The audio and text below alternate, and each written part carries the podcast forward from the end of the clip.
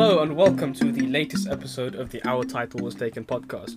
We're joining you in a very good mood after watching England knock out Germany in the round of 16 of the Euros. Today's episode is going to be on the Sistine Chapel. This was highly recommended to us by Sidan, so I'm just going to pass on to him so he can explain his love of general things in Italy. Yeah, so um, I'll be honest, this is our second recording of the intro of the episode because uh, I, I made a technical error. But I was just explaining to everyone how everyone can probably guess my love of the Sistine Chapel and the Apostolic Palace because of the fact that we had we did the Venice episode a couple of months back, and rather than talking about Venice, I went on a twelve minute tangent about Rome instead and uh, which Kushal was a great fan of. Actually, I, I remember him being so fond of me talking about he, Rome. He was the one that recommended to talk about the Venice, and then was like, "Oh, you know, you know, let, let, let let's just go talk about Rome instead." I'll be honest. At that point, I actually forgot that we were doing Venice specifically. I thought we were just talking about Italy, and I, I got yeah. But honestly, the the reason I love the Sistine Chapel so much is because of the fact that when I went there, the atmosphere and the absolute experience of just witnessing this monumentally fundamental and important piece of art was an ethereal experience. And the fact is that its reputation and history transcends its actual beauty in some ways, but the fact is that the history behind this beauty is breathtaking in its own right. And I really wanted to talk about this. So I will obviously just start it off and I want everyone to discuss this. Um, but obviously, you know, we were talking about this right before. The Sistine Chapel is a kind of art uh, called fresco. And uh, fresco, I believe, is plaster. You know, u- using plaster to create it, and the uh, the palace itself was created by an architect named Giovanni de Dolci, um, and this was obviously for a pope the painting of the Sistine Chapel itself was done by Michelangelo, and he was a very famous Renaissance painter, and I'm sure that everyone in our audience has heard of him at some point. He's also one of the namesakes of a Teenage Mutant Ninja Turtle, um, if you guys are interested in that side of history. But, you know, he, he was a great, uh, great painter, great, just generally artist. And, you know, if you've seen the Sistine Chapel, it's made of six arched windows on each of the side walls. And it's made of, it, it's a, re- the, the chapel itself is just made of regular bricks. And it's just a normal building. People often, often say, and actually, uh, Kushal said this right before, that the outside looks compar- uh, comparatively quite dull compared to the actual beauty that's inside and is the actual Sistine ceiling chapel, uh, the, the the the painting itself, and they were painted. Them they they themselves were painted for I think I think it took two to three years for the entire painting, and just again before we talk about the depth of it, the I'm sure you know it's hard to describe this uh, while you guys are listening audially, but you know the really famous uh, guys help me out in describing this, but you know the really famous creation of Adam painting. Yeah, the creation of Adam. The, the one the, the ceiling. re- yeah, where the two fingertips are touching and the two Yeah, characters yeah, yeah. on clouds. Yeah, that is from the Sistine Chapel. If anyone didn't know about it, before I ramble on for too much, would anyone like to take the mic and, and like you know talk Yeah, about what okay. they? Take the Um, Michelangelo. uh, never Stop, stop it, stop oh it. my god, that was so bad, Shal. That was, Anyway, okay. that Um, so. I, I, I think I think I should probably just add a few things to what uh, Sidan said. Um, I think a slight few corrections. So, uh, Sidan, you said um, the work only featured Michelangelo. I, I did not say that. I said that the it was mainly made by Michelangelo. no, the no, painting, no, s- right? Sidan, no, no, no, no. Okay, okay. So, okay, so the the probably the two most famous ones of Michelangelo, which was the one on the Oh, right, ceiling okay. and Last Judgment, which was over the altar. Right, right. However, on the northern and southern wall, there were work featuring loads of different artists. Right. Um, and so for the northern wall, um, it basically houses the stories of Jesus, and the art is going the from Old around about Testament. yeah. So state it's dating from around uh, the late fifteenth century, and uh, the same time period for the southern wall, but I believe that's to do with the story of Moses. Oh, right. Okay. So and um, Uh, yeah, I think it's the South Wall, right? architecture. Yeah, and then Yeah, yeah. I read that thing the with the South actual Wall. architecture. Yeah, so like another thing with the, the actual architecture of the building, um, it's very similar to a lot of the medieval and a lot of the Italian churches in the medieval and Renaissance era, which this was built in, and which is the style of art which you see here. Um, and it's basically its main feature is that it's just it's not extremely like flamboyant and bold because it is a church, uh, so it doesn't have many decorative details on the actual outside. However, in the inside, the actual interior is completely different. Um, it's like these defined proportions, which are a main part of Renaissance architecture. And then, in addition to that, another thing which I found extremely interesting was how the paintings were sort of tiered and organized. So, I'd say like the bottom section, that bottom tier, is uh painted. Is it painted or it's like a gold or silver walls, and then that second section, which is that houses the biblical scenes from the life of Moses and Jesus. So that's where we see a lot of the other artists. Then we see um, paintings of the popes around, and I think you've got like two more like small sections, and then you've got the actual ceiling. So Mm. I find extreme. I find it extremely interesting how the paintings and how everything is sort of Yeah. organized and it's done through tiers. Uh, yeah, I mean, I have to say, my favorite, most interesting. Sorry, Zane, one second. I just wanted to say that my favorite, most interesting part of the Sistine Chapel is, in fact, the ceiling that Michelangelo did. And uh, Zane, sorry if you make your point, and then at the end, I'd like to add stuff, you know, factoids about what Michelangelo did there.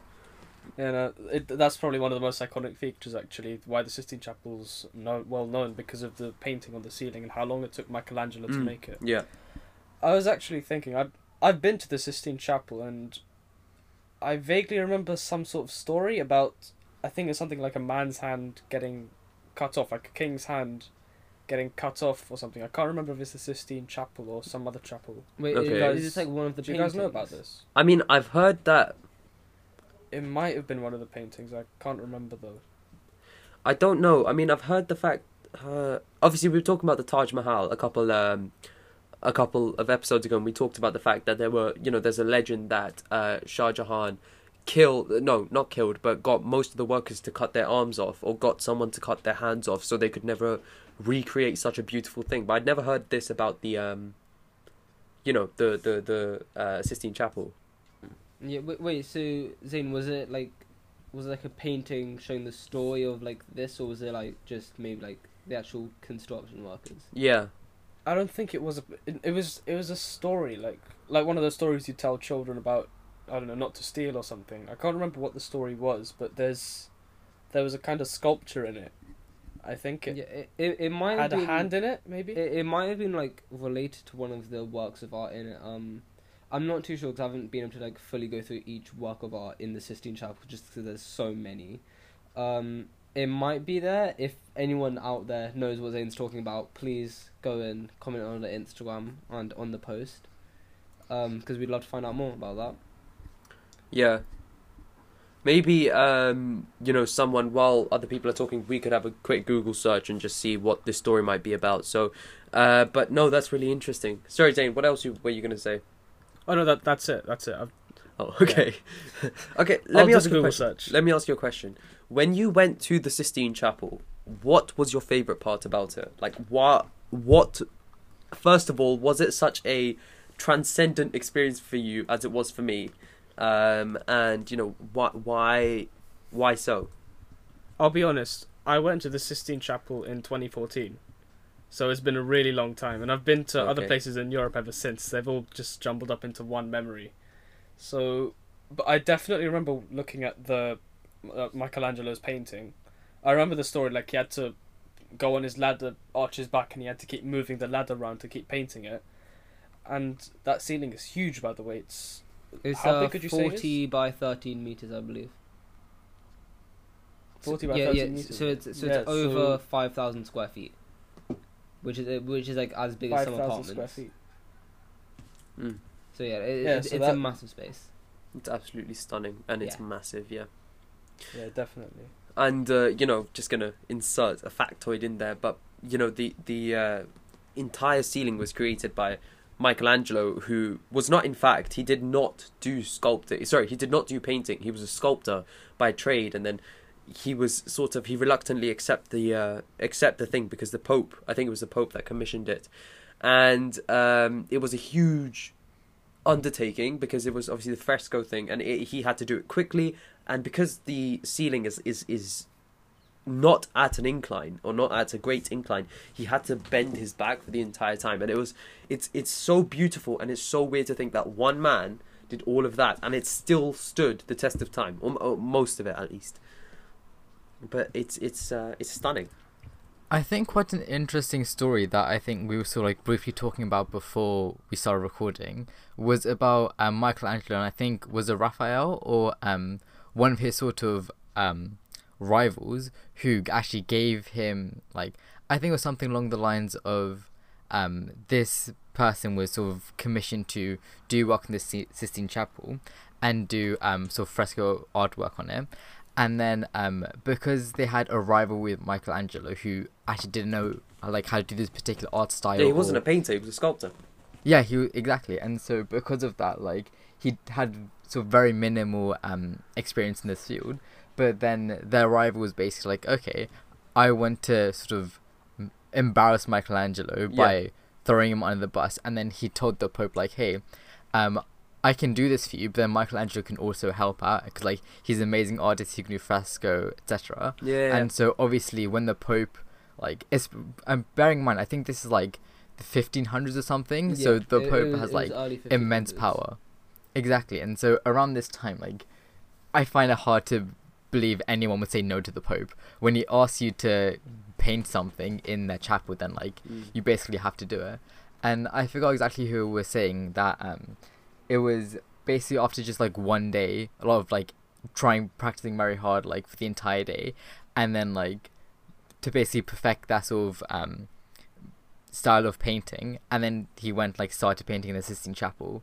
And like I find that not only to be like a true testament like how amazing an artist he is that he was able to transfer that quickly but like just the fact that not only did he do that in such a short amount of time but it's one of those pieces of art that has stood the test of time and is still like so famous when there are other people who've spent their entire lives on this sort of on painting and stuff like that and they still don't have sort of the same recognition and the artwork hasn't stood the test of time as much as Michelangelo who really wasn't an expert in that specific field. I think like that's just an amazing story and like a true testament to how amazing he was as an artist. Yeah.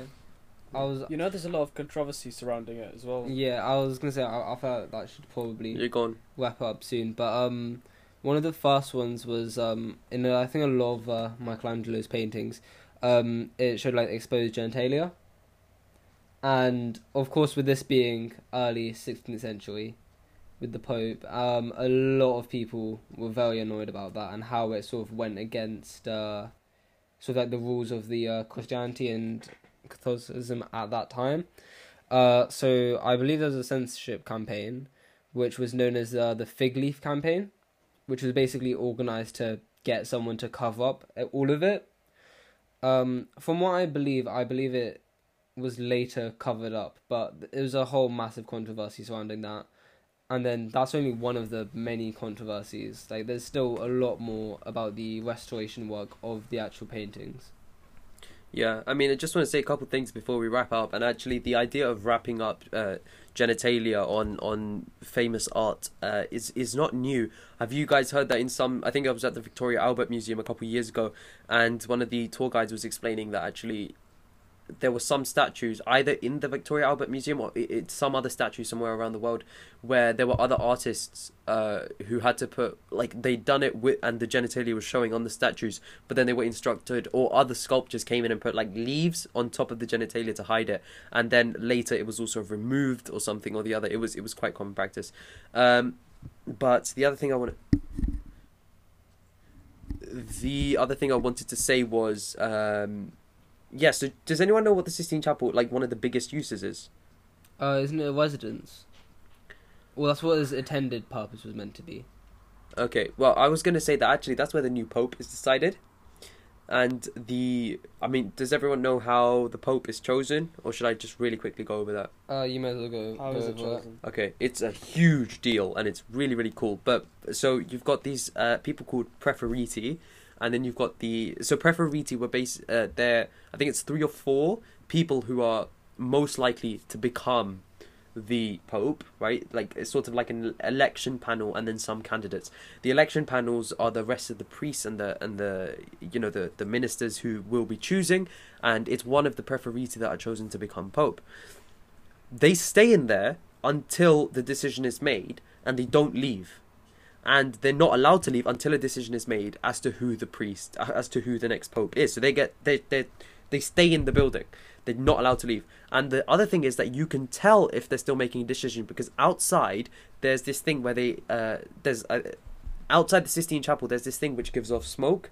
So it gives off it gives off white. I think it's white smoke if they haven't chosen yet. And at the moment of the new papal selection, they launch red smoke. Super cool. Um, but you know the Sistine Chapel, it's not just an artwork; it's a functional building, and it's a huge, you know, religious powerhouse um, which I think is really cool that an, a religiously charged and more artistic building can now still be seen as a major edifice which is used for religious purposes. And with that, I'd like to wrap up today's episode. Thank you so much for tuning in to watch today's episode on the uh, Sistine Chapel and its all its magnificent, glorious beauty. Thank you very much for tuning in, and we hope you enjoyed something and learned something and have the same passion for the Sistine Chapel and Italian and Roman architecture that I do.